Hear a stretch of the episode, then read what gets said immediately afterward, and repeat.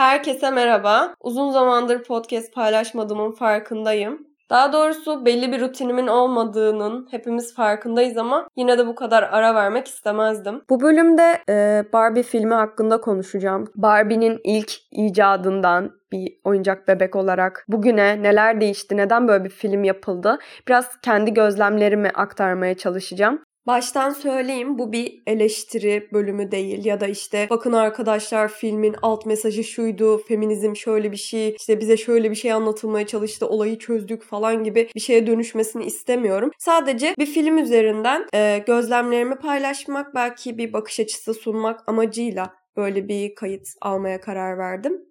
Ek olarak çocukluğunu Barbie bebeklerle, Barbie aksesuarlarıyla geçirmiş biri değilim. Okey Barbie bebeklerim oldu, Barbie'lerle oynadım vesaire ama böyle hafızamda çocukluğumla Barbie'yi kesiştirebileceğim kadar duygusal bir şeyler hatırlamadığım için böyle bir perspektif sunamayabilirim size. Şu anki hayatımla ve Barbie'ye genel olarak gelen eleştiriler üzerinden bunu düşünerek biraz daha ilerlemeye çalışacağım. Barbie bildiğimiz en eski oyuncak bebeklerden biri. Aslında bebek demek ne kadar doğru olur emin değilim. Çünkü zaten Barbie'nin ortaya attığı şeylerden biri de o dönemlerde kız çocukları için bebek görünümlü oyuncaklar yapılması ve Barbie'nin bunu biraz yıkmaya çalışmasıyla ilgili bir durum da var ortada. Biz şey diyelim işte hmm, oyuncak diyelim direkt.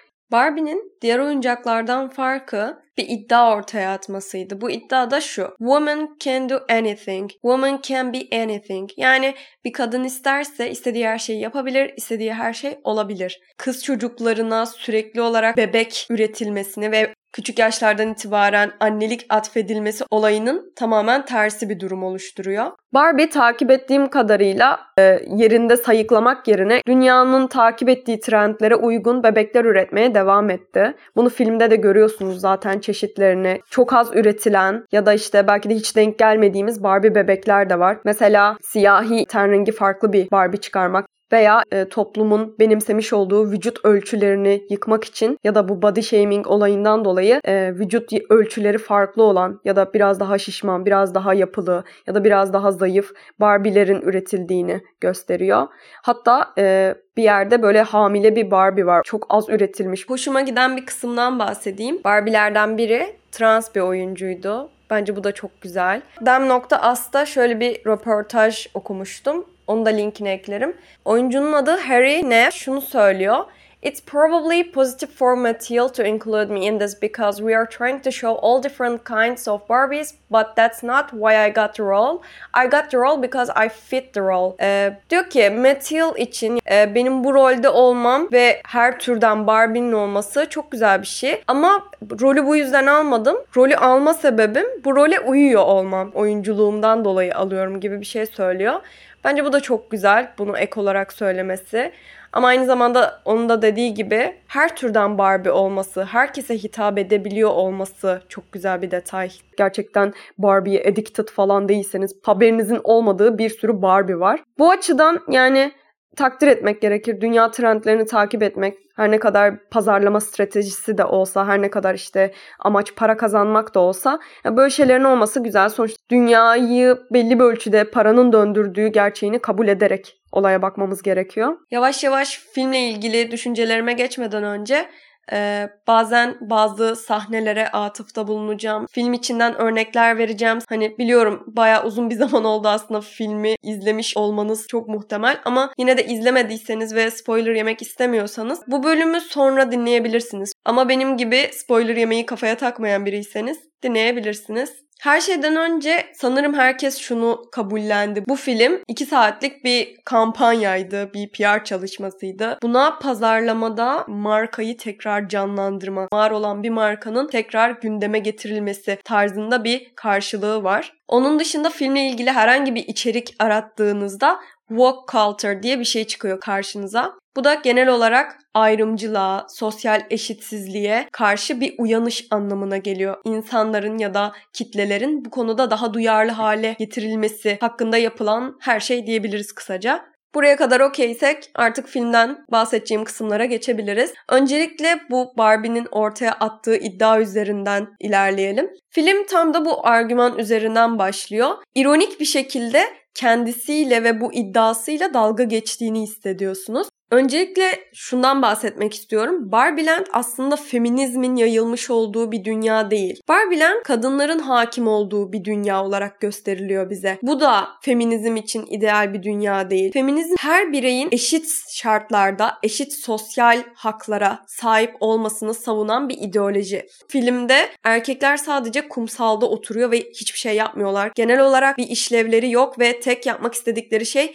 Barbie'lerin ilgisini çekmek. Bu yine bizim için ideal bir dünya değil. Orada mesela e, farklı meslek gruplarından hem kadın hem erkek ya da yaşayış biçimi olarak hem kadın hem erkek belli eşitlikler görseydik evet bu bize feminist bir dünyayı yansıtmış olurdu. O zaman filme evet bu feminizm 101 gibi bir film falan diyebilirdik ama öyle olmadı. Filmin size çok böyle yaratıcı şeyler sunma gibi bir derdi yok. Genellikle absürt sahnelerden oluşuyor. Barbie CEO'sunun, kurucularının biraz daha böyle damaz gösterilmesi falan. Zaten böyle bir derdi olsaydı bence bunu fragmanlarda daha net hissederdik. Çünkü böyle işte kadın hakları, feminizm falan değil de hani biraz varoluşsal sancıları çekecek bu karakterler galiba dediğimiz fragmanlar izledik. Başta herkes ne güzel eğlenerek gidiyordu. Çok güzeldi bence. İşte insanların pembe giyinip gitmesi, koleksiyon ürünlerin her yerde tekrar satılmaya falan başlaması. Okey biraz kapitalist durabilir ama bilmiyorum benim hoşuma gitti. Sonrasında gelen eleştiriler işte Barbie neye sebep olduğunun farkında mı falan. Bu bana çok kasıntı geliyor biraz. Neyse bunları sonra konuşuruz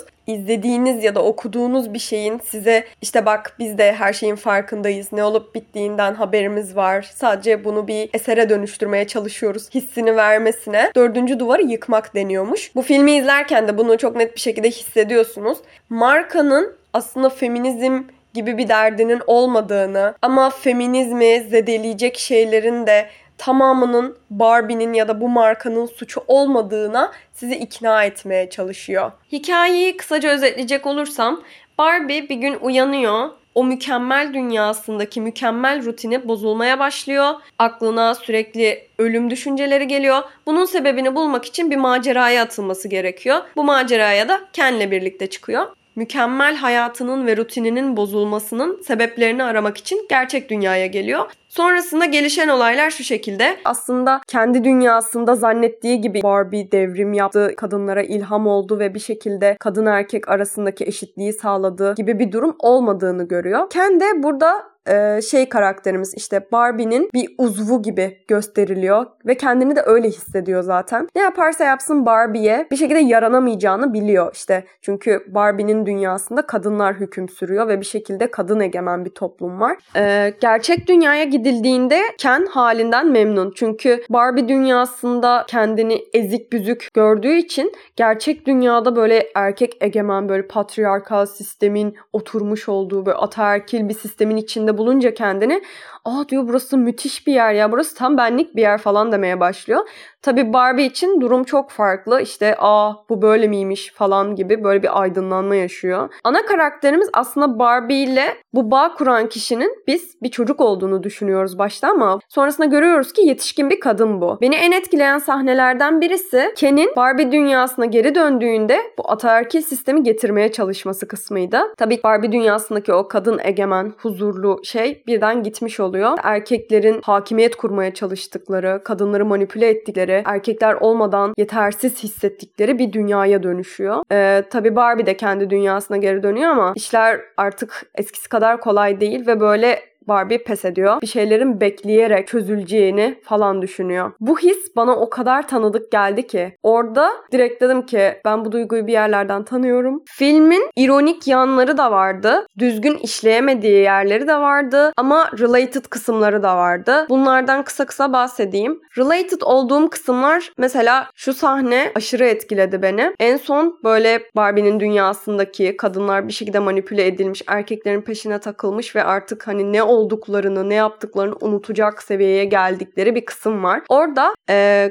kadınları kendine getirmek için ufak bir konuşma yapılması gerekiyor o kadınlara. Hani işte sen tek başına yeterlisin. İşte sen aslında şunları başarmıştın. Şu an neden böyle bir şey olmasına izin veriyorsun gibi böyle etkileyici konuşma yaptıklarında kadınlar daha doğrusu Barbie'ler o manipülasyonun etkisinden çıkmış oluyor. Bu çok güzeldi. Çünkü böyle hani kadınların birbiriyle dayanışma içerisinde olarak bir şeylerin üstesinden gelebileceklerini gösterdikleri bir sahneydi. Ee, yaptığı konuşmada ben ağladım baya. Evet Barbie'ye gittim ve ağladım arkadaşlar. Kolay kolay bir şeylere ağlamam ama filmler o an çok hızlı bir benimseme yaşanıyor kafamda ve ağlıyorum yani. Ee, konuşmada daha çok böyle zihin yükünden bahsediyordu. Hani bir kadın e, atıyorum çok güzel ve çekici olacak ama aynı zamanda baştan çıkarıcı olmayacak. İşte bir kadın işinde iyi olacak ama atıyorum işte hem çok iyi bir anne olacak hem de şöyle olacak. Hem böyle olacak hem şöyle olacak. O kadar fazla sorumluluk sayıyor ki orada. Benim oyun oynamakla ilgili podcast'imi dinlediniz mi bilmiyorum ama ben sonrasında Kazıklı Maria'nın oyun oynamakla ilgili bir podcast'ine denk gelmiştim ve bir aydınlanma yaşamıştım.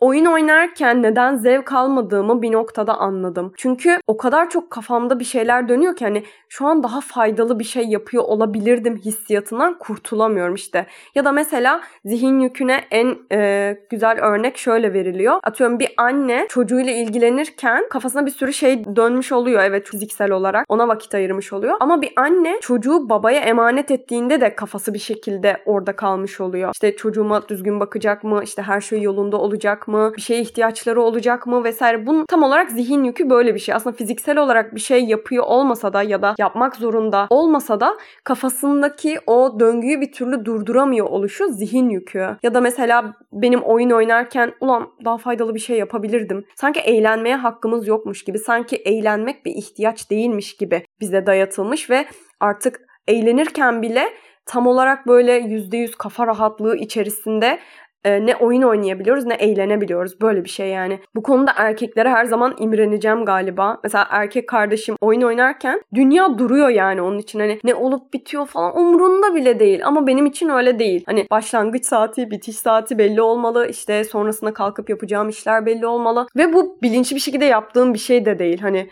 bir düğme olsa kafamın o kısmını kapatabilsem gerçekten yapacağım. Ama olmuyor maalesef. Tam film biterken Barbie gerçek dünyaya insan olarak gidiyor ve ilk gittiği yerde bir jinekolog oluyor. İlk şey zannediyorsunuz bir iş başvurusuna vesaire gidecek. Orada jinekoloğa görünmeye gidiyor. Ee, Ken artık şey yapıyor işte. Ya ben işte sana bir türlü yaranamıyorum falan işte yeterli değilim senin için. Sen olmadığın sürece benim varlığımın da bir önemi yok. İşte Barbie ve Ken olmasının bir sebebi var falan demeye getiriyor. Barbie de orada diyor ki belki o Barbie ve Ken değildir de Barbie ile Ken'dir gibi bir şey söylüyor mesela orada da. Şey kısmı çok güzeldi. İşte birkaç erkeğin podcast'te oturup kadınlara laf etmesi, onları objeleştirmesi hakkında dalga geçtikleri bir kısım var.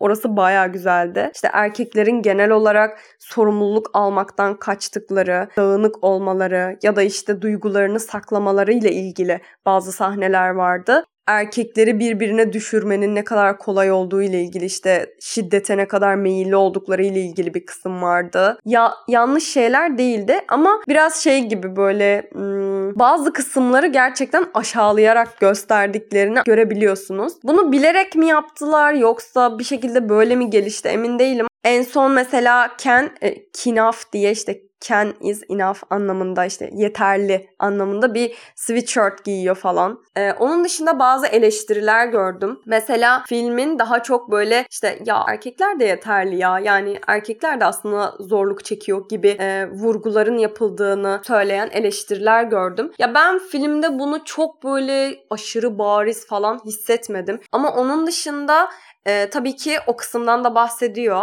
E, hatta şöyle bir haber görmüştüm. Eğer linkini bulursam eklerim e, filmdeki Ken'i oynayan oyuncu Ryan Gosling şöyle bir şey yaşamış. Kızı Barbie bebeklerle vesaire oynuyormuş. E, lavabonun üzerinde Ken'i bıraktığını görmüş. Hani Ken'i orada bırakıp gidip diğer bebeklerle oynadığını falan görmüş. Bu karakteri kabul etmesinde baya etkisi olmuş vesaire. Böyle bununla ilgili bir şey okumuştum. Sanırım beni en rahatsız eden kısım şuydu.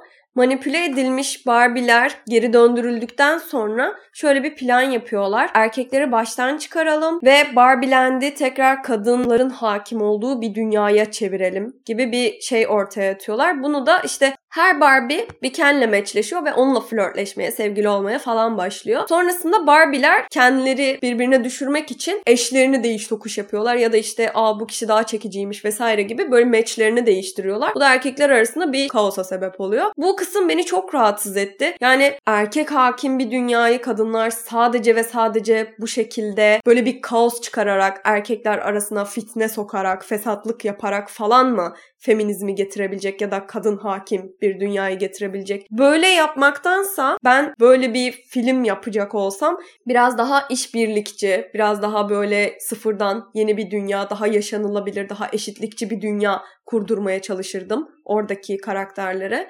Açıkçası film bende çok farklı duygular uyandırdı ve e, bir noktada böyle kendi hissettiğim şeylerin aslında global anlamda da hissedilen şeyler olduğunu görmek içimi rahatlattı. Dayanışma vurgusunu görmek iyi hissettirdi. Filmin bu kadar izleniyor oluşu, bu kadar ilgi görüyor oluşu çok hoşuma gitti. Barbie markasını ve ismini kullanarak feminizm altyapısıyla bir şey sunmak çok iyi bir fikirdi bence. Çünkü sadece feminizmle ilgili bir film film yapılsaydı bu kadar çok e, o filme gidilmeyebilirdi. Bu kadar çok ilgi görmeyebilirdi. Filmin kendisine 3.5 veriyorum 5 üzerinden. Genel olarak söyleyeceklerim bu kadar aslında. Bu bölümle ilgili ya da diğer bölümlerle ilgili ya da gelecek bölümlerle ilgili bana söylemek istediğiniz bir şey olursa DM her zaman açık. Instagram'dan, Twitter'dan, oradan buradan mesaj atabilirsiniz istediğiniz gibi. Bu bölümü Barbie'nin en sevdiğim şarkısıyla kapatacağım. Size kendinizi tanıyabildiğiniz, tanıdıkça sevebildiğiniz bir benlik diliyorum. Çok öpücük. Bye bye.